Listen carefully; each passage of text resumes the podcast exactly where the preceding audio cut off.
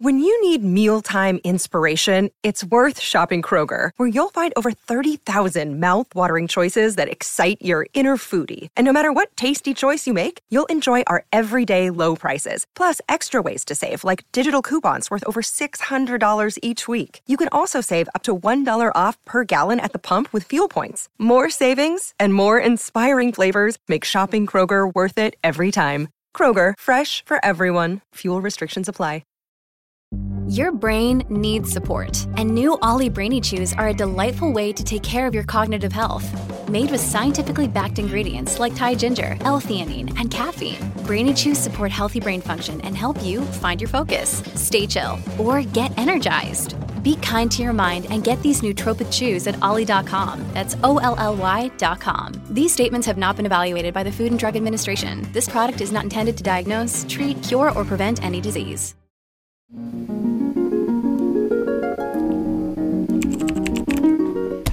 Hello, patrons, and welcome to this patron exclusive episode of Beyond the Screenplay, in which we are talking about Top Gun Maverick, the 2022 film directed by Joseph Kosinski, screenplay by Ehren Kruger, Eric Warren Singer, and Christopher McQuarrie. I'm joined by the Beyond the Screenplay team Trisha Rand, Hello, everyone. Brian Bittner, Hello, hello. And Alex Calleros. Hi. Uh, okay, so before we dive into this, we so we didn't have a, a vote this month uh, because we kind of realized not quite last minute, but sort of last minute ish. That's like, oh, we're all gonna. We just talked about Top Gun. We're all gonna go see the new Top Gun. Let's have a hot take patron exclusive episode about Top Gun. Uh, so that's where we are now. That's what we're doing here. Uh, and uh, D- d- Welcome. explain it again. Yeah, let's. in the beginning. Uh, and so th- this we also realized that this was this is going to happen again next month because for some reason completely passing understanding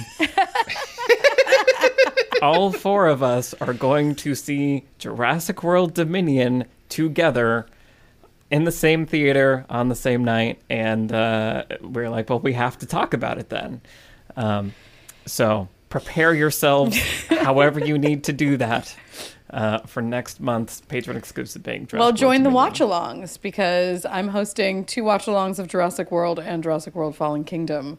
So you can pop into those if you want to somehow prepare yourselves as though those movies will matter at all going into Dominion.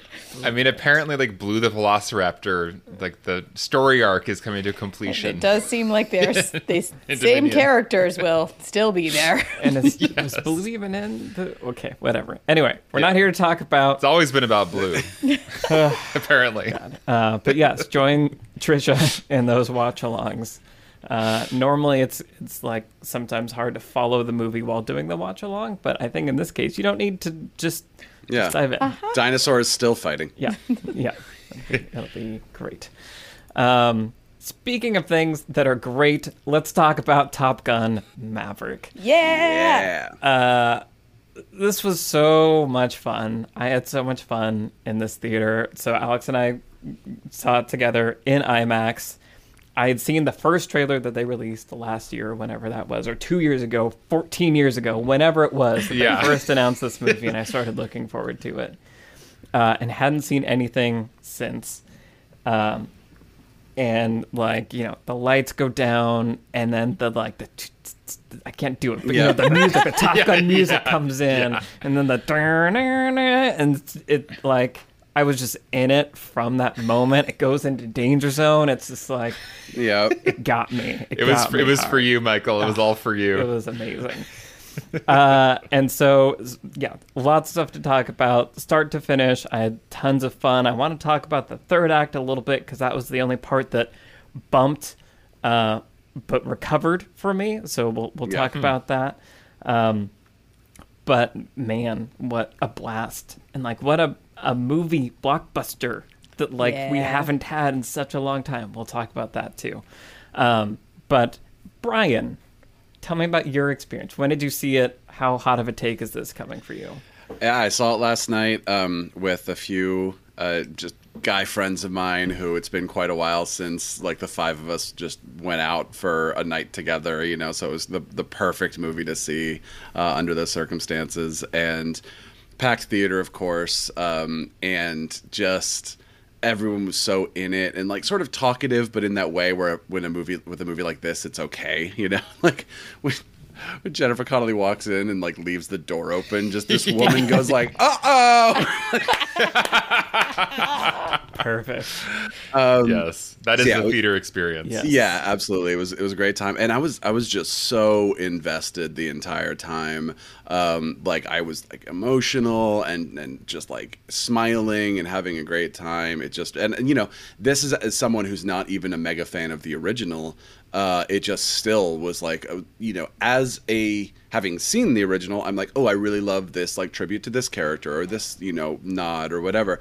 But also just appreciating it as a standalone movie of like oh i really care about this relationship and i really care about you know this thing.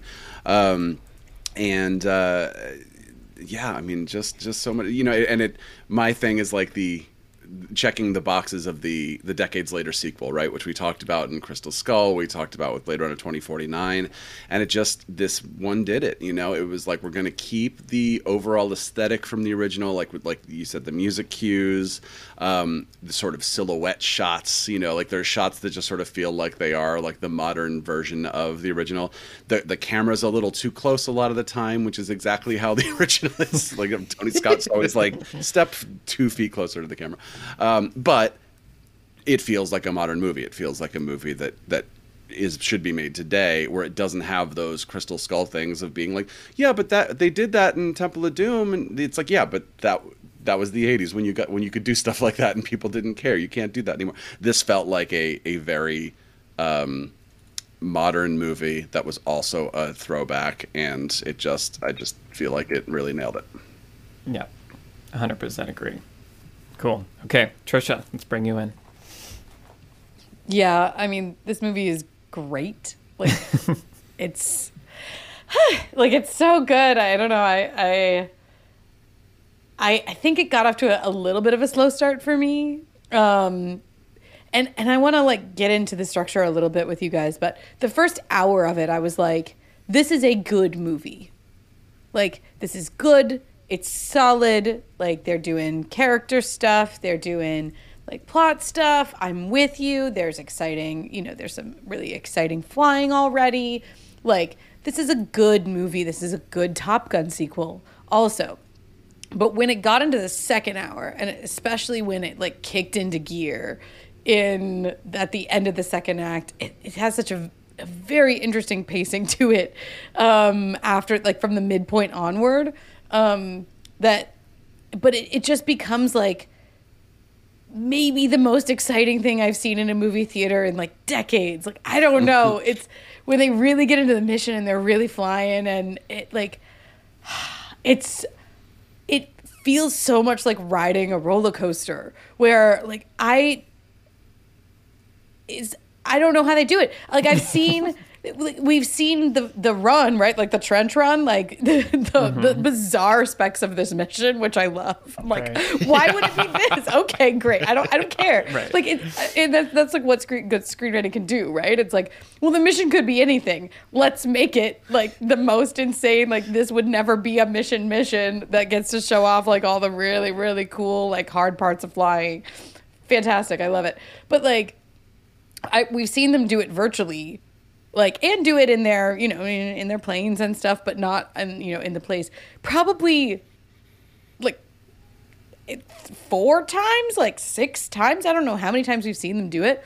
And so there's no reason why it should be that exciting when they go in to actually do the mission. But because of the like framework around it, I can't wait to talk about this more. But like because of the framework around it and just the like the incredible aerial photography, it just becomes like I cannot believe this is a thing that was put on film that we get to watch. It's outstanding. Like it's so thrilling and it's such an amazing ride for like this whole second half of the movie that never lets up and it's just whew like I, I just walked out of the theater with a grin a mile wide and like basically haven't stopped smiling since then Um, I think it single handedly restored my faith in like the decades later requel, whatever this is. I, I was just so fatigued of this and I was like, I don't know, man. And everyone said this was good and I was like, I don't know how it can be uh, good, like really, really, really good. No, it, it really is. Um, I don't think it's like I think that like I said, I would have I would have probably changed the pacing a bit and I want to get into the first half of it with you in addition to the second half. Um, but otherwise I'm just like what a triumph of what a, what a triumph for a movie that really deserves a triumph. And and for Tom Cruise and for all the people who made it like I don't know. There's something very very raw raw American about it and that's not even something that I like thought I had any feeling for anymore. Um, I was just like, yeah, why am I feeling the feelings about like Right. res- like serving the cut I don't know, serving the country, like serving the I don't know. It really is more about Maverick than it is about that, but it just like manages to you it manages to um have you just rooting so much for these characters and this it's so clean like the goal is so clean the obstacles are so clean and so the win is so like clean and like stick the landing perfect 10 so yes Yeah. No, yeah, it pumps you up. I was definitely like coming out of the theater like, oh man, I could run somewhere if there was anywhere to run. Uh, oh man Yeah, right. just driving Yeah. in my car on the way home like i'm driving fast like what yeah. Cool. Okay. And Alex, what did you think of Top Gun? yeah, I mean, real mind meld with you, Trisha, about just my experience of the movie because yeah, during the first hour or so, it was like, oh yeah, this is this is what I expected. It is a very good legacy sequel. Lots of obligatory scenes that we have to have, which is like here's the new recruits and here's like their personalities and like there's the cocky one and you know uh, here's a really long like moment to like really establish that uh, Tom Cruise feels really guilty about Goose. Um, you know, and, and so just like I was like, okay, cool, you're doing all the work you have to do, and I know what you're doing, and like I appreciate that you're doing it generally well.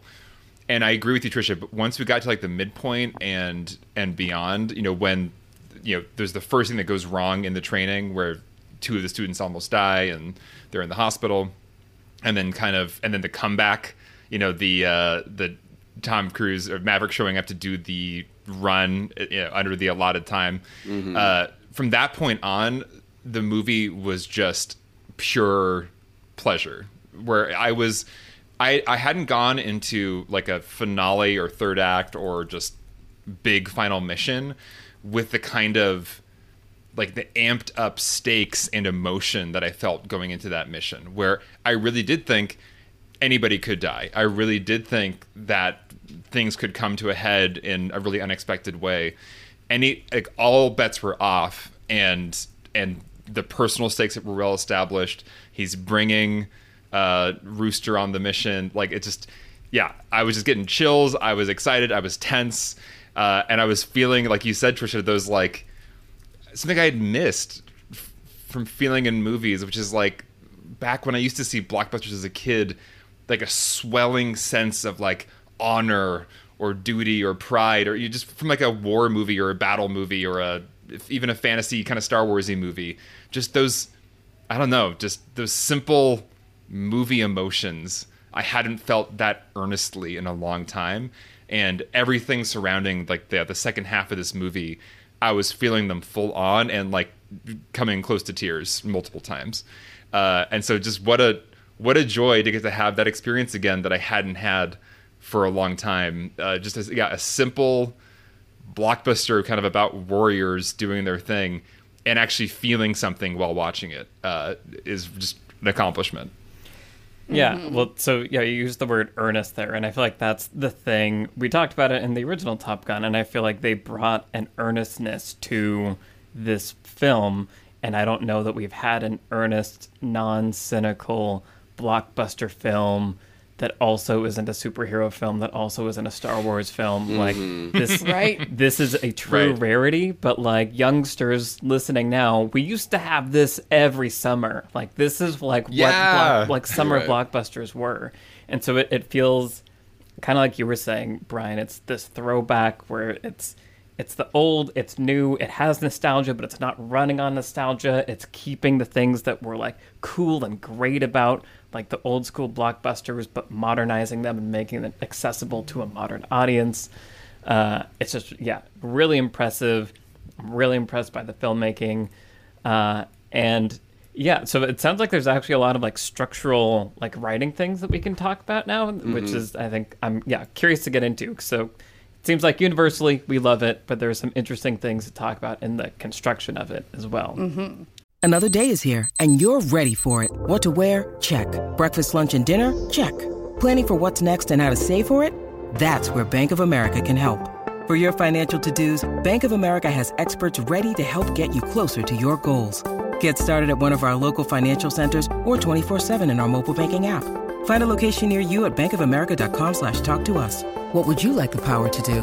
Mobile banking requires downloading the app and is only available for select devices. Message and data rates may apply. Bank of America and a member FDIC. Well, I also feel like Michael, you and I are maybe on one side uh, of a brook, uh, and Trisha and Alex are on the other side. Um, We're so close, but a yeah, little bit yeah, distant. Yeah. Whi- Which is, I felt the most invested in the first half of the movie. I think when it was all the character work and stuff, Ditto. and then I, you mentioned in the third act, I, you know, the worst I felt during this movie was like slightly removed for three minutes or something like right. Like it's not like I was ever bored. It's not like I was, but like it once they actually got into the the Death Star trench run, I was like, I don't actually know if I uh, have a full understanding of what the stakes actually are. It's like uh, we've been spending an hour saying we have to do this thing, but I'm like, why do we have to do it? Because it's that sort of Top Gun thing of like we're not actually going to say what who the enemies are and what they're up to, right?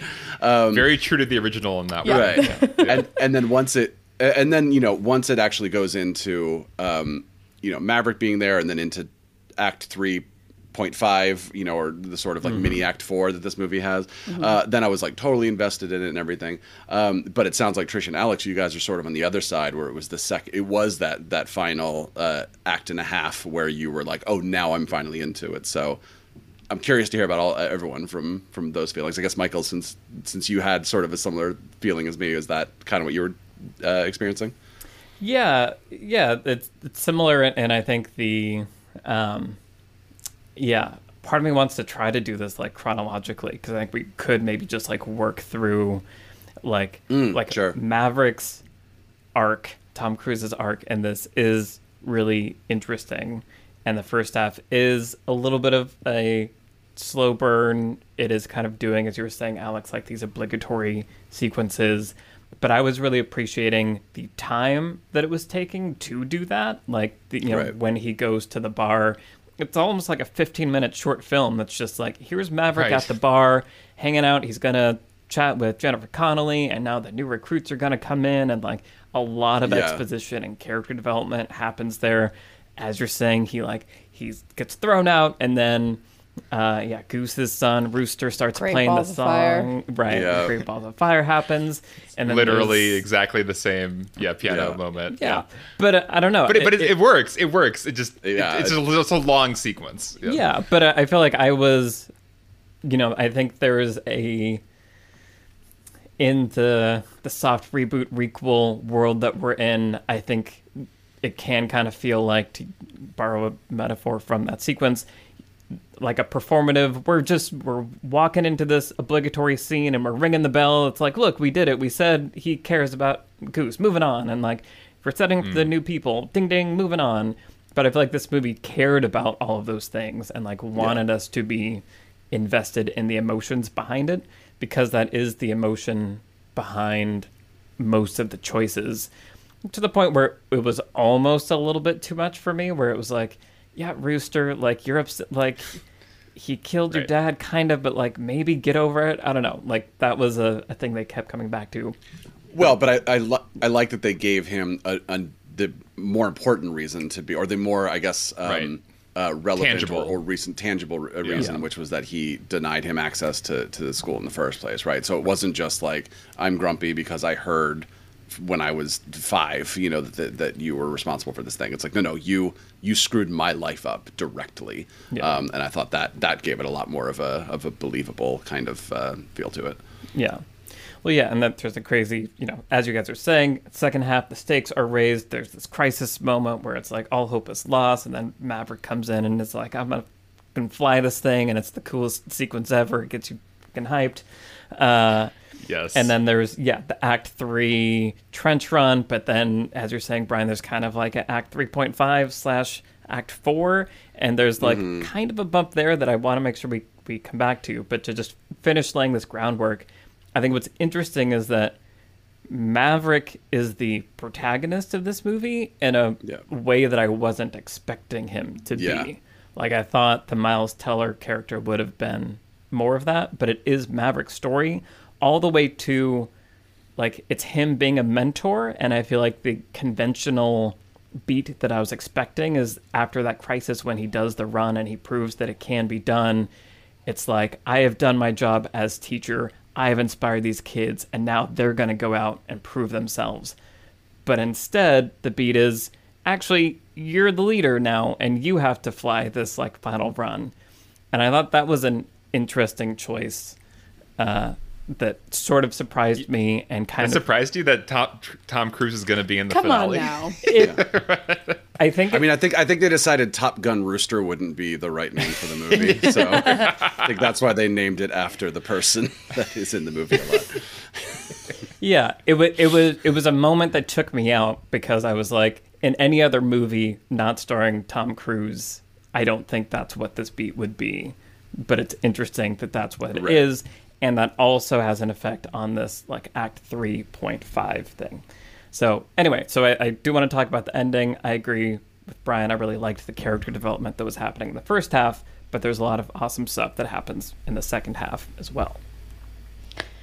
Well, to be absolutely clear and upfront, everything that I'm about to say that is like sort of critical of the first half is exactly the same as in the original, if not worse in the original. And so, like, in a way, there's a lot of like, well, we're doing the homage thing, or like we're taking our marching orders from the original, and we're not going to care about certain kinds of things like character development for Jennifer Connelly and uh, we're gonna, you know, like we're gonna breeze by some other things and belabor other things, maybe. Um, but I think that for me, that that sequence at the bar, I I agree that like basically I agree that all the scenes are the right ones. I just think they're like twenty five percent too long. Like hmm. I think that the scenes are fine. Like the scene at the bar is the right one. Here's Mav. He's here's his old girlfriend. Here are the new recruits. And like, look, this guy made a bullseye three times in a row. Look, this guy's a jerk while he's playing pool. Um, you know, here's Bob. Like all these like little moments are are are great and fine, and they're they're probably the right ones. Um, Goose is Rooster's gonna sit down and play the piano just like Goose. Um, I think all of it's really smart. I just think that the way it, like, actually, the way it's acted, directed, and cut together is 25% too long. I think it'd be interesting to do like a time check of here's Mav and Goose at the bar in the first one. They're going to hit on Kelly McGillis. Um, and like, how long does that take? Right. And Iceman's going to get in their face at the bar. Like, you know, that entire sequence. Like, if you just looked at those two bar scenes and looked at the amount of minutes that it takes in the movie, I would bet that the one in T- Top Gun Maverick is 25% longer. Um, and I think that's just really what I was bumping on the whole time. Like, I like the sequence where he's like working in his hangar on his P 51, which rules, by the way. Um, he's working on his P 51, and then he like goes to get his, you know, cool jacket on and ride his motorcycle. And like, it's all really cool. I think it's 25% too long and actually how it's shot and paced and cut together, you know. Um, so, I, and and the reason that that matters, I mean, it's the same thing. I was just thinking the same thing with the briefing scene with Jon Hamm. Like Jon Hamm's character is there, Cyclone. He's a real jerk. He doesn't want Maverick to be the instructor, but like, I guess Iceman intervened, and so here we are. And I don't think the scene is like dragging or that the dialogue is inefficient and it's actual like information that's being conveyed. I don't think that there's more exposition than we need or something. I just think that there's actually like kind of I don't know, there's some air in it. Um and and the reason that that matters to me um you know, we talked actually about this exact thing in the first Top Gun, where it's like, well, Tony Scott's scenes almost feel too quick in some ways, right? Like, this guy says that thing, this guy says that thing, the scene is over. And, but I think that that's like, I kind of was missing that like briskness to it and the sort of like slick, fast, like, let's go, let's fly, let's just get to the flying kind of um, feeling about the first one. And I don't think that there's a lot about the way this movie is sort of directed and handled that gives it a lot more gravity. And I think the pacing is one of those things. And it's probably the right call. Like, if you have Maverick, he's 36 years older, right? Like, and he, he's not the same person he was when he was in his 20s. He, he doesn't move as fast. I mean, he does in his plane, I suppose.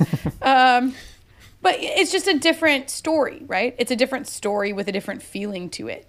Um, and when you're young, you know, you don't care about what's happening in the like briefing room. And so you're going to crack jokes and you're going to like whatever. Um, and when Maverick is the character that's sitting in the briefing and cracking all the jokes, then we're just going to kind of like cut around all the exposition and focus on what Maverick is doing. When Maverick is the person who has to do all the exposition in the briefing room and hold everybody's attention, then it's natural that we take a few extra beats, look at him a little longer, follow what's going on. So um, again, I'm not saying it's like wrong necessarily, but it just felt it gave me a different feeling than the original. And even stuff like I don't know, it's like I'm not nitpicking, I swear to God, but no one is like hot and sweaty in this like in when they're indoors right like the thing about the first one is that it always like it's all kind of yellow and looks really like hot. It seems like it's the middle of summer and no one has air conditioning and there's like beams of sunlight slanting into every room and like everyone is just like it seems like tension, right? The scenes are imbued with tension because everybody's kind of like it seems like there's heat and discomfort. Um and this is like wow their their airplane hangars are really climate controlled. Everyone looks like very comfortable. Um, everyone is kind of just sitting in their uniforms very coolly listening uh, to what's going on. And i don't know again it's all just like different vibes uh, than the original. And i i'll get back to why i think that matters when we get towards the i think the short version is if you had cut it a little bit tighter in the first half then you'd have a little bit more room. And Act 3.5 wouldn't feel like 3.5. It would have fit neatly into Act 3, and it wouldn't feel like it like bumps before it goes on a little bit longer. Does that make sense? Yeah. Like I feel like the midpoint arrives a little late. And then mm-hmm. like just in the time, like in the run time. Yeah. And if you if it arrived a little earlier, then the final act would feel a little bit less tacked on and more like oh this is okay we're at the crisis. Okay here's that we're going into the climax um, you know when they steal that plane. So we'll get back to it. Potentially. Yeah. Yeah. Okay cool.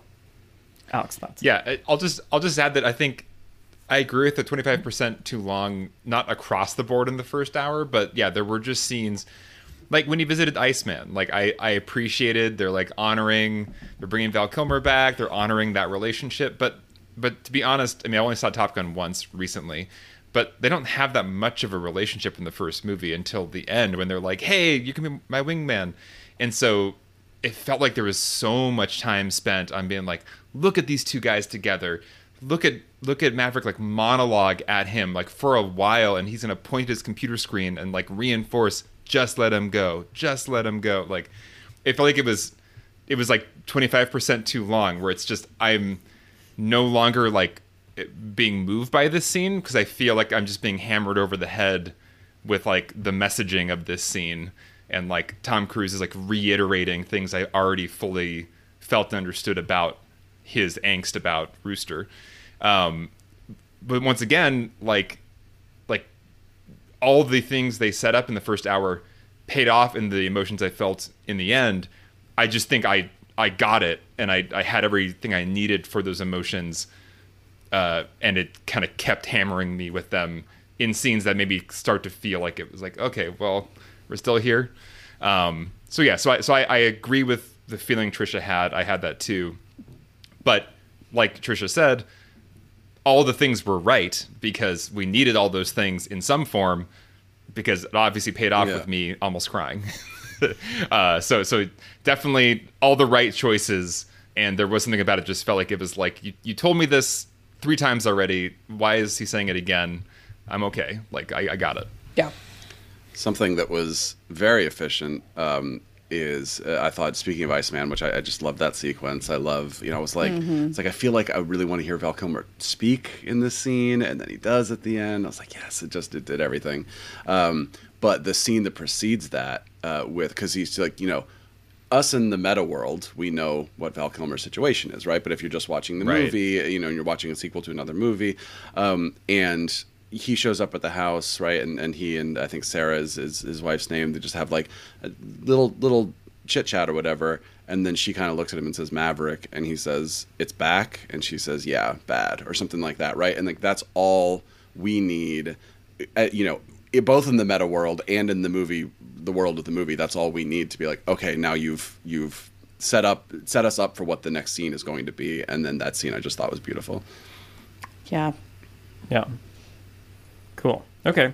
Well, yeah. So, first half, some people like that it's slow. Some people don't like that it's slow. I wonder if this is also like a, you know, a four quadranty problem where like hmm. I think hmm. I think it could be faster and I would be fine with it, but I think there's also like I would not feel. I think I could take anyone to this movie and expect them to follow and know exactly what was going on, like mm-hmm. regardless of like age or familiarity with like cinema language. Right. Well, and kind of what you were saying just a second ago, Alex. The thing about a movie like this is that the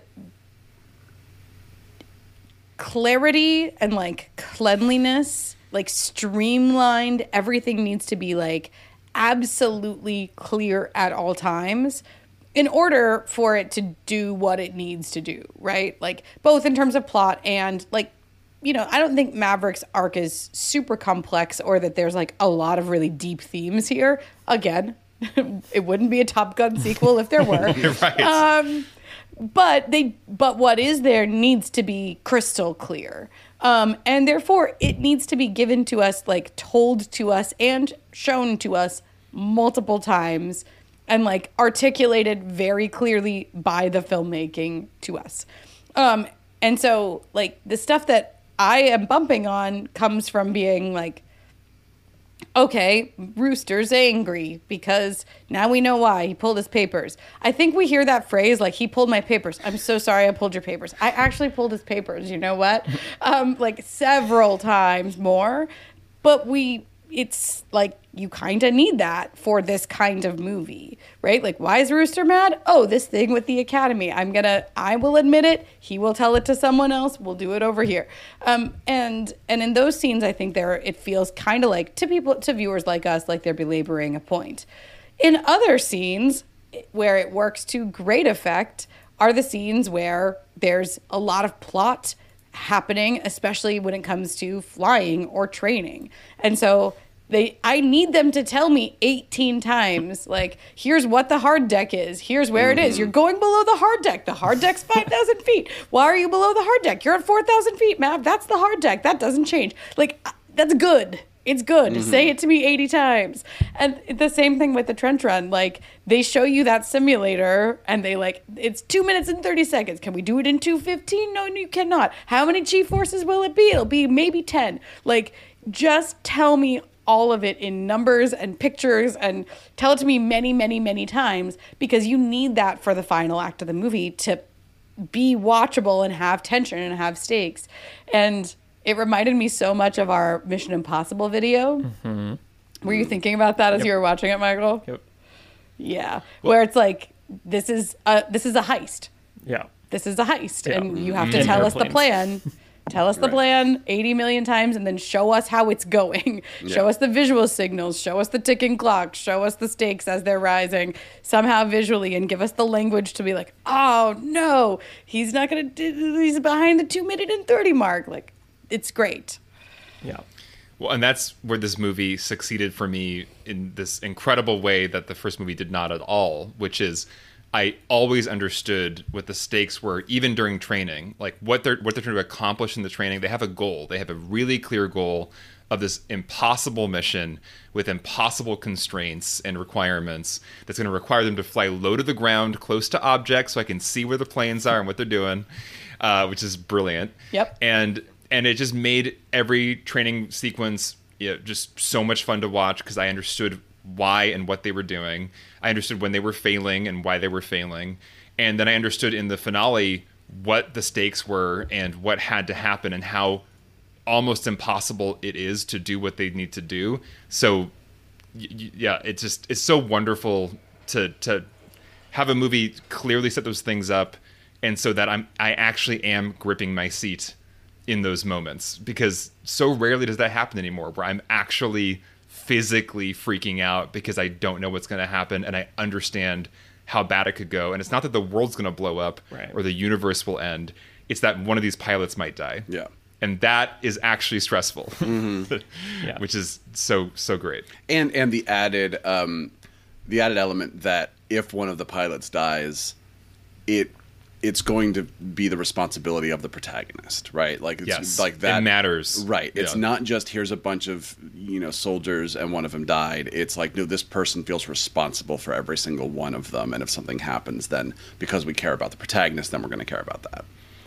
Yeah, the scene that you talked about, Michael, where something goes wrong in training, right? And then those the pilots they have that close call. Um, there's actually two close calls, right? Because it's like Coyote and Fanboy have a close call, and then like Phoenix does right after that, and um, that is so brilliant and critical for reinforcing those stakes. Where like we know that if anybody dies on Maverick's watch, it's going to destroy him. And also, like the scene where earlier where they're talking about like well don't explain it to me. Tell his family. Like do you have a reason do you have a reason that his family is going to accept why he didn't come home? Like th- all of those that are like this is life and death and mav can't deal with another death. So both of those things are being held together at all times and the movie is reminding us of them both in dialogue and in the actual plot of what's going on. Yeah. This episode is brought to you by Mubi, a curated streaming service dedicated to elevating great cinema. From iconic directors to emerging auteurs, there is always something new to discover. With Mubi, each and every film is hand selected. It's like your own personal film festival streaming anytime, anywhere. It's a great way to discover the best of cinema. For example, Decision to Leave, Park Chan Wook's film that Trisha recently gushed about, is exclusively showing on Mubi in many countries as of December 9th. She said it was one of the films of this year that is not to be missed, and now you don't have to. You can try Mubi for free for 30 days at mubi.com slash beyond the screenplay. That's M-U-B-I dot com slash beyond the screenplay for a whole month of great cinema for free. Thank you to Mubi for sponsoring Beyond the Screenplay. Well, and it's interesting, um, you know, the design of Jon Hamm's character Cyclone as like an antagonist. Uh, It's like every Jon Hamm character these days, like the guy, the like sort of cocky guy who's standing in the way. or a totally goofy, like you know, Right. comic relief character. Yeah. But yeah, it, it like he. There were moments where I struggled with him, but I think the way that they had to draw him was critical to set up this critical part about Maverick, which is Jon Hamm, Cyclone just cares about like the mission being a success. Like we are going to strike the target, and there might be casualties, but that's an accepted part of things. And Maverick's whole thing is like, no, that is not an acceptable part of things. And so it's it is interesting because it's it feels a little not you know uh, military e for that to be the like the struggle of like no like you're in the military there are like potential casualties we try to minimize them but it's about like achieving the mission. And so it is interesting that the whole thing that they're training for is just like to survive. And that does help put these stakes front and center as we're talking about where like it's it's not are they going to hit the target or not. I think we're all pretty sure they're probably going to because it's a movie. Mm-hmm. But it's like, are they going to get home safe? Is the main question, kind of from the beginning. Yeah. Well, and it's great because they they basically can ride on the fact that the first Top Gun did kill a main character, mm-hmm. right? Yep. To to just as precedent, so that I would definitely believe that any of these kids could die under his watch because they've done that before. And I I also think Trisha, you mentioned earlier that you know if if you're starting from scratch writing a script and need to design a trench run finale, just make it exactly what you need for the coolest shots and the most difficult possible maneuvers. And part of what also is brilliant about the design of the the mission is that it's kind of like perfectly crafted so that there's different pieces of it. If you, if you do it slower, you're gonna definitely like not get out in time to evade the patrolling mm-hmm. uh, craft or whatever. So there's like different segments of the mission that if you sacrifice speed or sacrifice this here, uh, there's a higher chance of casualties. So it just it makes everything like we've been saying crystal clear, so that we understand Jon Hamm's approach. Slower run is going to mean more casualties. Maverick's approach, which is keep under 215, is going to mean they might have a chance of living. And so when he comes and he proves that it can be done in that time, it's not just that he's awesome and can go really fast. It's like he's showing you can do this mission and save all of my students. Right. Um, which is a more meaningful, you know, it, it, adds like a layer of meaning and emotion to an otherwise just like badass comeback scene. Yeah. Yeah. I mean, I mean, I, I love that they they did the Mavericks Mavericks gonna Maverick stuff in this movie, right? You open yeah. with him doing the like Mach 10 sequence, and then you have that that sequence that you're just talking about, Alex. And at least one other time where it's just sort of like, no, he's still gonna like he's a teacher now and everything. He's still gonna disobey the rules. He's still gonna do his own thing. Um, and you mentioned the uh, you know all the aerial shots and all, and all the the cinematography in this movie, and I wanted to kind of get your thoughts on this because I was thinking about this, they they trained these actors to fly and like even also like how to use cameras and stuff like that so they could like cause they had to operate it in the cockpit there's nobody else in there right?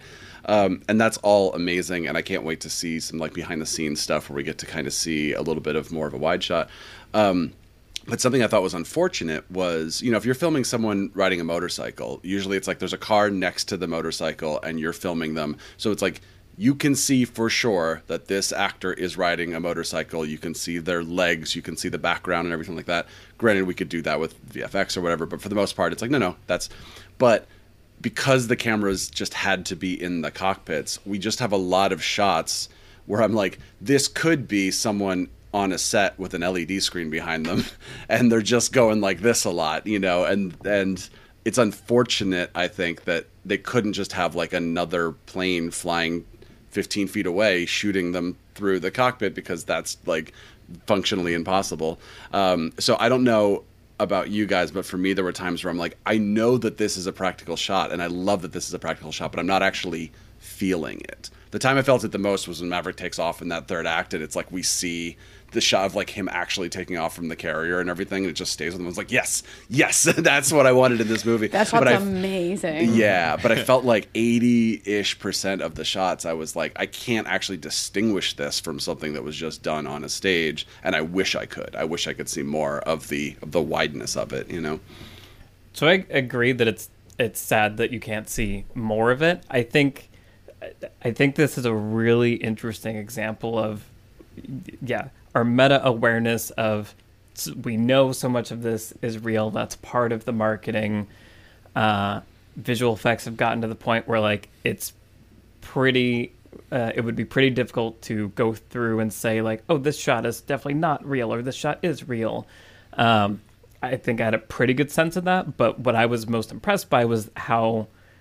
I think the best kind of CGI visual effects are when it's blended in a really integrated way with practical effects, such that mm-hmm. like it doesn't matter and you can't, you can't it doesn't matter that one is there's enough reality there to lend weight to it. And I think I'm, I was wondering about this, and so it's interesting to hear you say that, Brian, because I think there's like I could tell that they were really in like mm-hmm. aircrafts, and I think it's like lots of like little things of the way the sun hits them or gravity. You know, there are Sure. some moments where they do show it off of like we just went to like zero G's, now we're going down, Of and course, now yeah. Miles Teller like flies out of a seat and comes back down. But there was for for some reason it like it did work for me in a way that was completely like I could just feel the difference even mm. though visually I think you could create an almost indistinguishable image in any other way. Right. And, you know, I'll, you know, seeing it in IMAX, it was you know full the full IMAX screen. It was enveloping, so I I, I can't even like remember the images well enough to process it and and analyze it in, in in retrospect. I need to go back and see it again and like study it, not seeing it for the first time. But something about yeah this movie, and maybe it was just seeing it in a theater with really good sound. The sound just carried me through those scenes where Yeah. I uh, you know, we talked about this in the first Top Gun too, how the sound is so important for bridging the gaps in the editing. But yeah, I am just really impressed with however these scenes were put together. Even though Brian, I agree with you. Like, I would expect that it's kind of disappointing to be just attached to the planes a lot of the time and just kind of see this fixed view with the background moving behind them.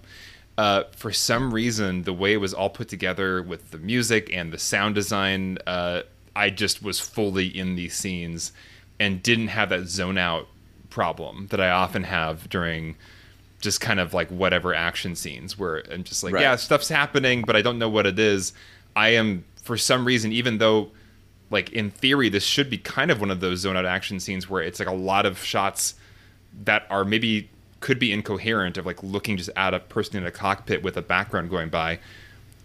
It's put together in such a way that I did not feel that way. Um, Yeah, and and, I- and I there, never and there were enough cuts to wide that oriented me as well. Yeah, definitely. And, You know, because that those are two separate things, right? Like uh, in terms of the editing and the coherence of it all, like the orientation of it all, I, I agree with you. I felt like pretty Yeah. much totally on board uh, all the time. Well, and it's interesting because I think, you know, we talked in the original Top Gun about how it's difficult to shoot planes going fast and conveying that. And I think that the one thing that the fixed view does, if you're also looking at the person, is like so much of the movement in a plane, you know, when you're turning, there's like, there's yaw like you do in a car where you're going this way. But in a plane, you got to turn sideways and like move up, and then Yeah. you got to turn sideways and move. Like there's a lot of like rotation happening, and I do think the fixed camera gets you that, even if the background isn't moving a ton. The It was really fun to watch that. Yeah, mm-hmm. to like watch Tom Yeah. Cruise just like go sideways. Right. Yeah, like, yeah. That's that's what you're doing when you're like maneuvering all that, and so I think that Yeah. that angle does buy you that that effect. yeah. Well, and you know, we talked about this a little bit with the original Top Gun, but also when we were talking about Jurassic Park, we were saying that there's a difference that you get in the actor's performance when something is real versus when something is not. Like even the greatest actors in the world, like Michael, you mentioned, like I wonder how they're going to do the G forces because like the G forces are really hard to like capture what's actually going on.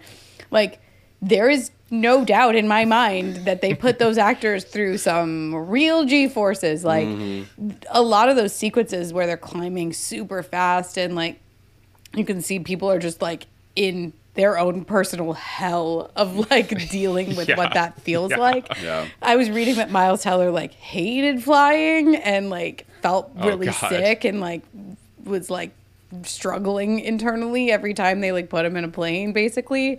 Um and you could kind of see that like there's stuff that you know even the finest actors in the world there are things that are really hard to fake about the experience of like being thrown around in an airplane and you know you're talking about the light moving across their faces absolutely but even just stuff like when they're looking out the windows of like oh shit he, you know like someone goes Yeah. by and you you see the blur go by them and like it's just all I don't know. It's it.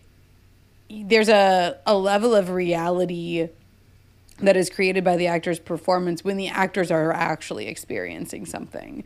Um, and so, like, I'm sure they weren't experiencing what they were experiencing all the time, but it's quite obvious that in a lot of those aerial sequences that they have real aerial footage of those actors because I'm sure they're great actors, but they're obviously also like in a real situation. I mean, like their their face is even like Yeah. contorting in a way that is like physically just happening when you're being pressed back Definitely. by G forces. yeah, yeah, yeah. Yeah. Yeah. Well, okay, and so so let's get to the end. Let's talk about Okay. this, this Yes. third act that we because yeah, there's this brilliant crisis of what are you going to do, Maverick? Well, I'm going to Tom Cruise the hell out of it and prove that I can like fly this thing, and it's epic. And there's that great hyper dramatic shot of Jon Hamm looking out the window of like, you know, you've really put me in a spot here, uh, which is yeah, really funny. And yeah, as I mentioned, so so yeah, let- let's let's talk about people's thoughts on the third act. I thought it was an interesting choice and a kind of surprising choice that like the protagonist kind of fails in their, his mission of you're here to train these people to be able to do it and one of them is going to be the captain. Just kidding. I'm the captain and you're all going to follow me. But it does earn what comes at the end of the third act. I mean it earns us tom cruise flying more but it also earns an opportunity for uh, Maverick and Goose's son to fly back together and have a dogfight moment, and like Rooster sitting in Goose's spot, and like that's all neat. The the big uh oh that I had in this movie, the only time that I was like, oh no, uh, was when yeah, uh, TC takes the hit, saves Rooster's life, but then like Rooster comes back and there's this weird like it cuts to black and like like it just interrupts Yeah. the momentum a lot.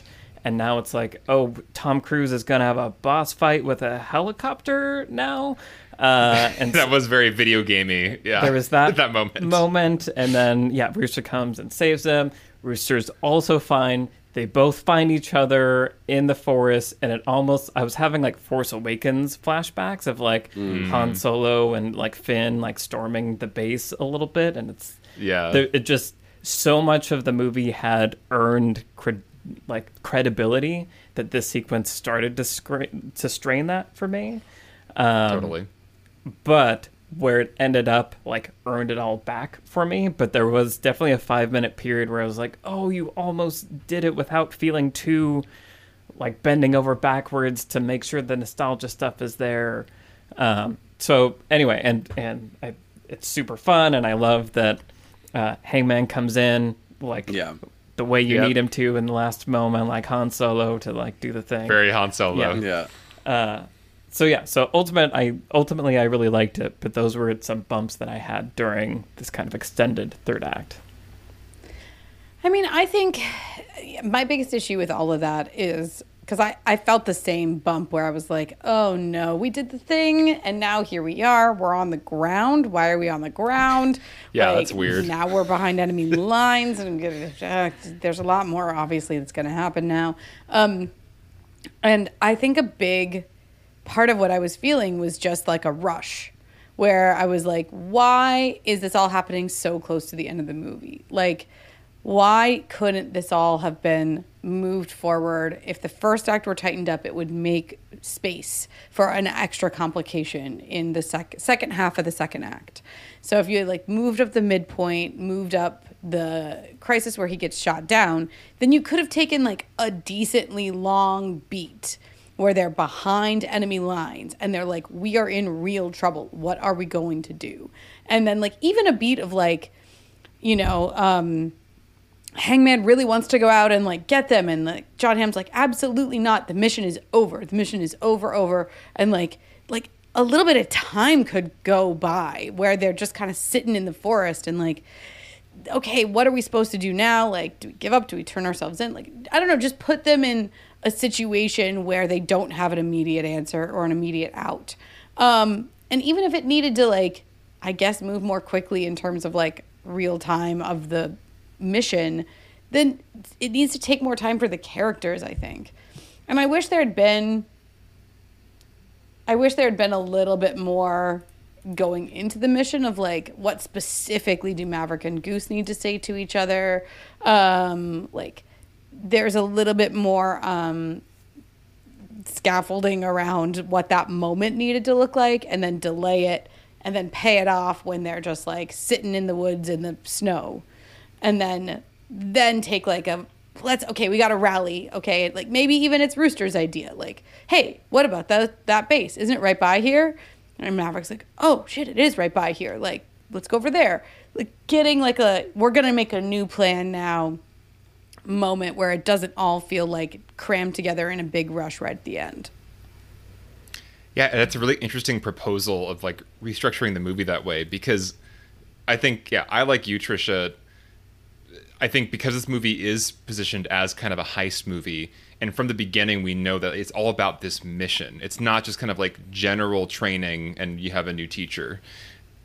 I like I once again, maybe not as a hardcore Top Gun fan, like I don't care that much about the Top Gun Academy itself and like the training like environment. Like I I liked the training because it was focused on the mission that I was excited to see if they could pull it off.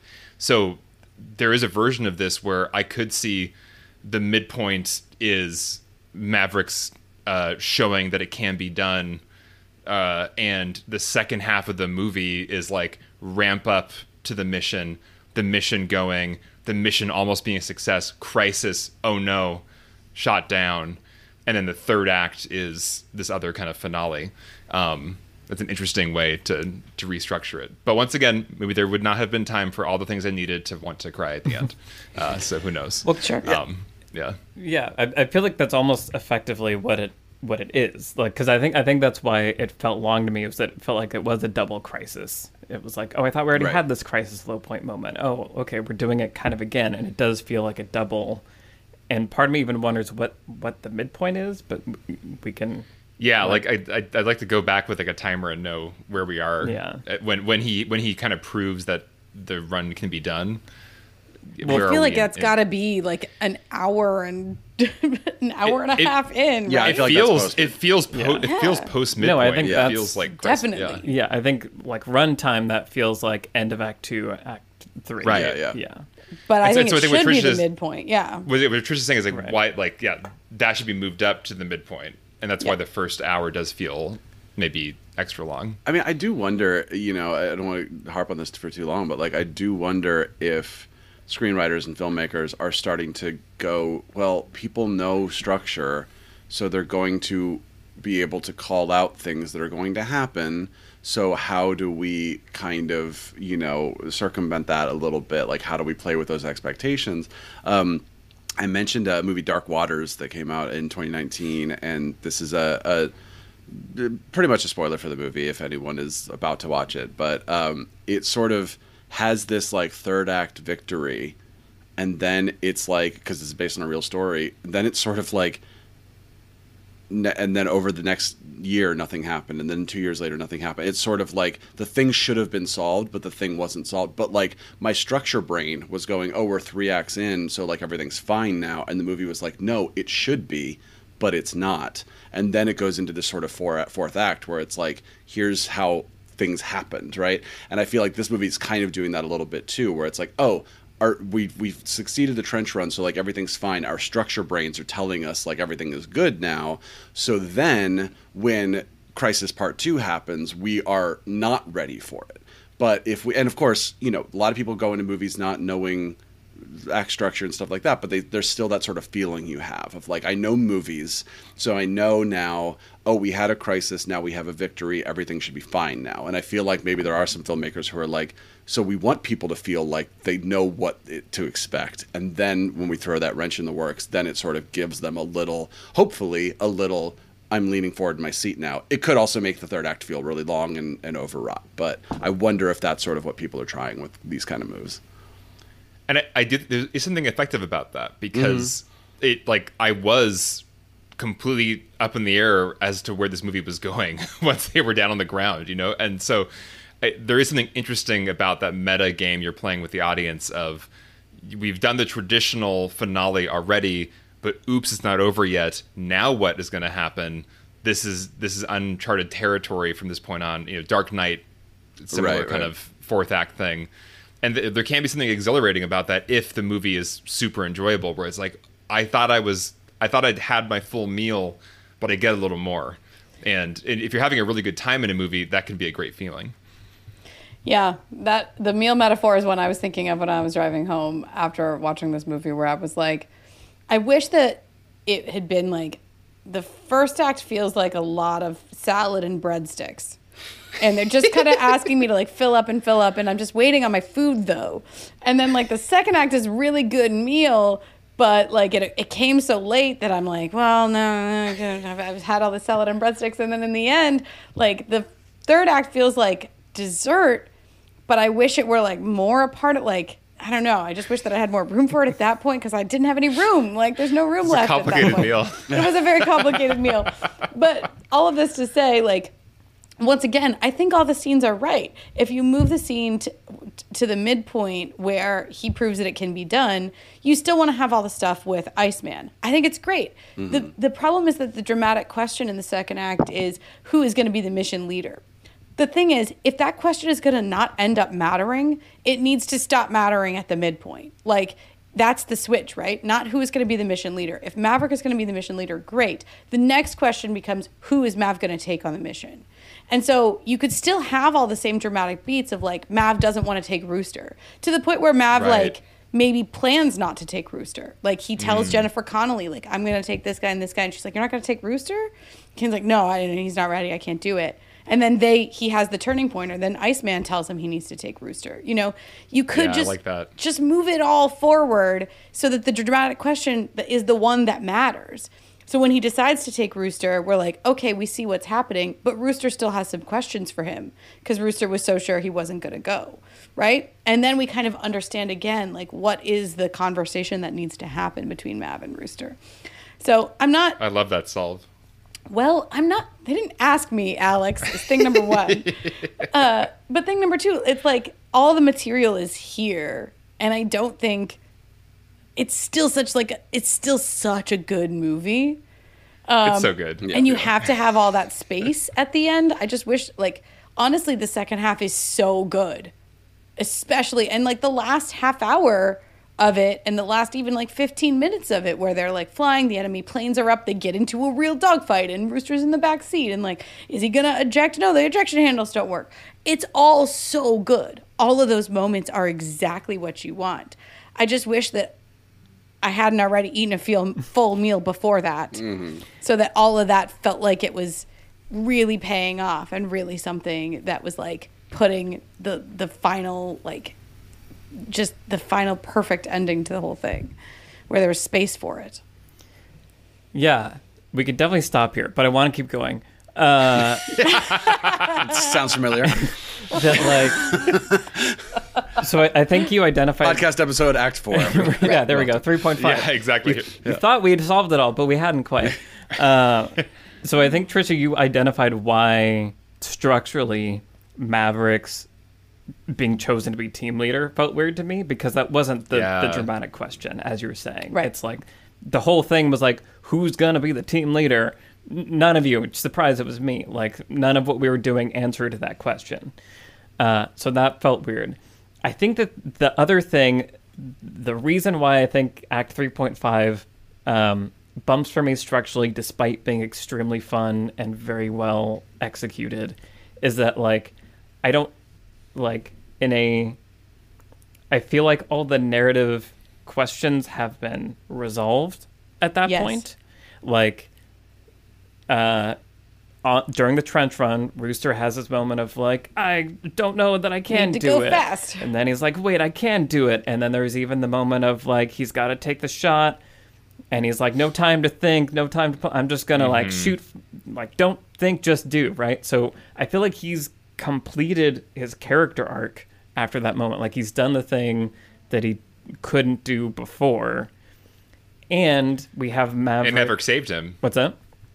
And sorry, and then Maverick saves and then him. Maverick saves him and like does the thing that he you know couldn't do with his father. Like I feel like in a movie where we didn't need to have Tom Cruise alive and dude face in the back and an F fourteen old school like in a movie where we didn't need an extra 15 minutes of nostalgia gushing, I think the movie could have ended where it kind of ends here.